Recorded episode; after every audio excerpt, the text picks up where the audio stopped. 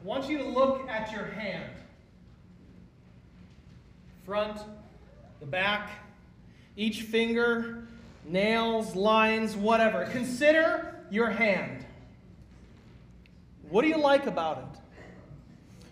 What don't you like about it?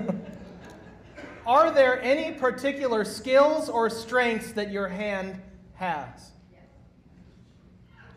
What does your hand enable you to do?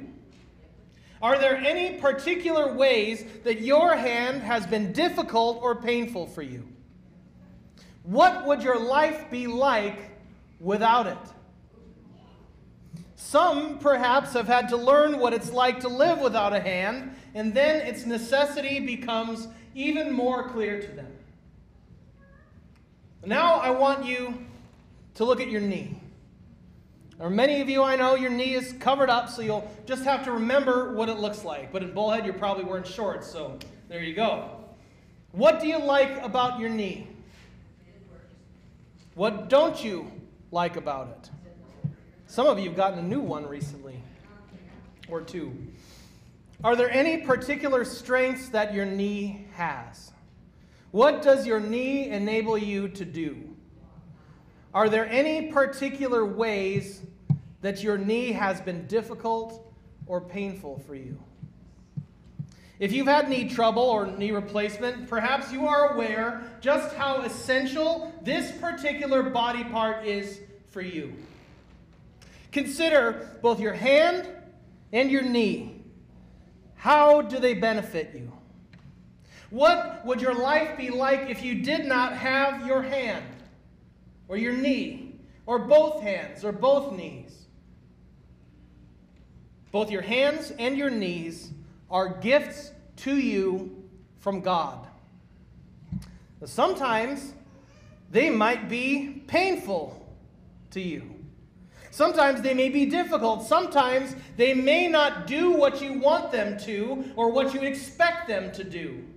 I've learned that as I get older, my body does a lot less of what I expected it to do. But they are yours, both your hand and your knee. You are much better off with them than without them. They are yours, parts of you unified as one body. Now, I want you to look around the sanctuary. Not the walls, not the altar furnishings or the pulpit, or not, you don't even look at me. Look at the people. Not their hands or their knees, but look at them. Look at their faces, and as you look around, ask yourself what particular strengths do you see among the people here? What do you like about them?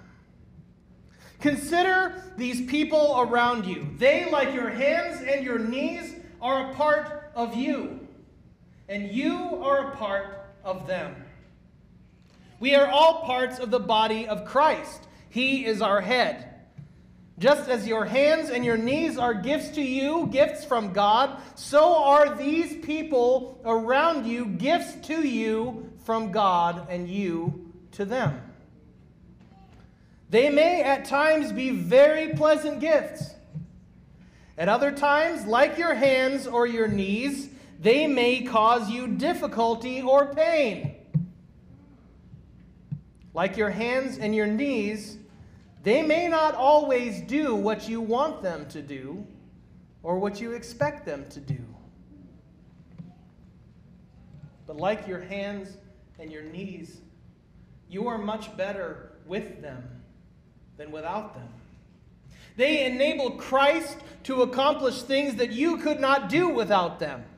They are yours and you are theirs, parts unified and growing together as one body, the body of Christ, the church.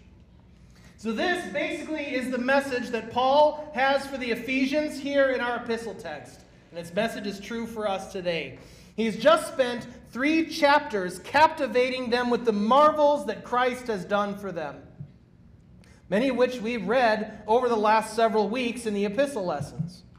He has proclaimed to them that Christ predestined them to be His, and He comforts them with that thought.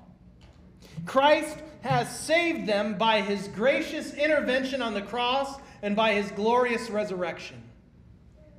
He is risen and he has made them alive when they were dead. So, how do you think about the church? What is this place in which we gather each and every week? Who are these people with whom we are united? And sadly, some churches have had the idea that their assembly is simply a museum for saints on display. Look how good we are. Look how righteous we are. Look at what we have done for God. But, dear friends in Christ, or should I say, dear body parts in Christ, the church is not a museum. We do not simply kick back and revel in our past accomplishments, patting ourselves on the back for what we have done in the past. Another image that's been used for the church is that of a hospital. Brennan Manning, in his famous book, The Ragamuffin Gospel, says that the church is not a museum for saints, but a hospital for sinners. We are here because we are in need of care, in need of the sweet medicine that can come only from God's precious gifts to us. The Lord's gifts of word and sacrament comfort us. They heal our brokenness. They restore us to the fullness of life. We are, most, we are truly most alive when we are alive in Him. And every single week we come back in here stumbling back, bruised, broken, beaten down, kicked around by the world and our own sinful nature, pleading once again, Lord, have mercy. And each week, he gives to us healing and life, and he once again sends us back out into the world to carry out his work.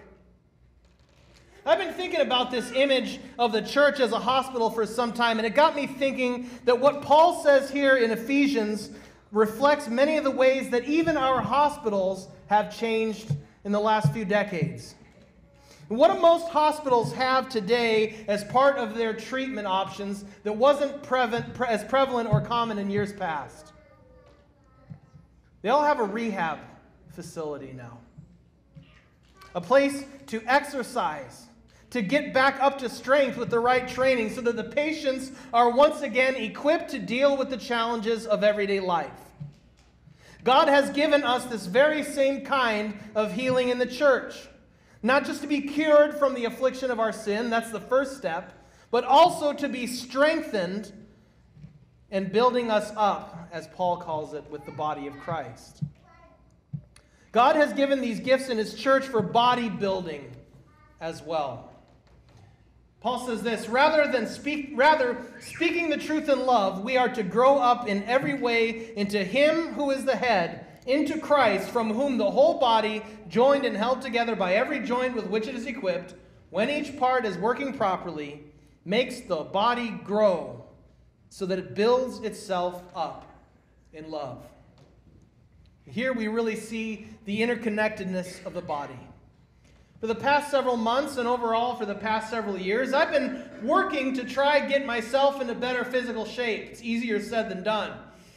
And the text from Ephesians this week got me thinking about how necessary each and every one of our body parts are.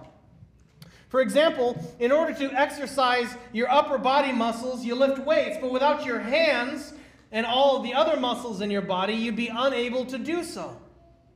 So, too, do we need each other for the rehabilitation and bodybuilding of our spiritual muscles, for the building up of Christ's body the church. All of us together are used by God for the strengthening and building up of His church, both in strengthening individual members as well as adding new members to His body. Even though we don't have a gym full of treadmills, ellipticals, weight machines, and dumbbells, Isaac has also introduced me to this concept of a machine called the assault bike and it's an exercise bike then you also have to pedal with your hands at the same time, and it looks like a death sentence. What's that? You came here to hear good news. We don't have any of that stuff here. The prophets, the evangelists, the pastors, and teachers to equip the saints for the work of ministry, for building up the body of Christ, until we all attain to the unity of the faith and the knowledge of the Son of God, into mature manhood, to the measure of the stature of the fullness of Christ. In other words, Paul says, for pastors, our job is to get you to do our job. He has sent pastors and teachers to equip you, the saints, for the work of the ministry. And that is to share the love of Jesus as you go about your everyday lives with your friends, your family, your neighbors, your co workers. And in so doing, the body of Christ is built up. We are drawn nearer to each other by being drawn closer to God. Unity is not exactly a concept that is easy for us to comprehend in today's culture. Rugged individualism is the prized possession of the American spirit. In order for God, every part bearing with one another in love, eager to maintain the unity of the spirit in the bond of peace. There is one body and one spirit, just as you are called to the one hope that belongs to your call. One Lord one faith, one baptism, one God and Father of all, who is over all and through all and in all. Unity does not come from sharing the same opinions. Unity comes from Christ in baptism. One Lord, one faith, one baptism. One God and Father of all, who is over all and through all and in all. It's with this perspective that we can see that unity is something that God does. And this is why St. Paul here urges us not to create unity, but rather, he says, maintain the unity of the Spirit in the bond of peace. This is done by bearing with one another in love and with something that we can all learn from, with all humility gentleness, patience. There's an old African proverb that states, It takes we to be me. This is so true for our lives together as God's people. I am because we are, and we are because He is. Amen. Amen. Now may the peace of our God, which surpasses all of our human understanding, Guard your hearts and your minds in our Lord and Savior Jesus Christ. And all God's people said, Amen. Would you please rise as we confess our Christian faith together in the words of the Nicene Creed? I believe in one God.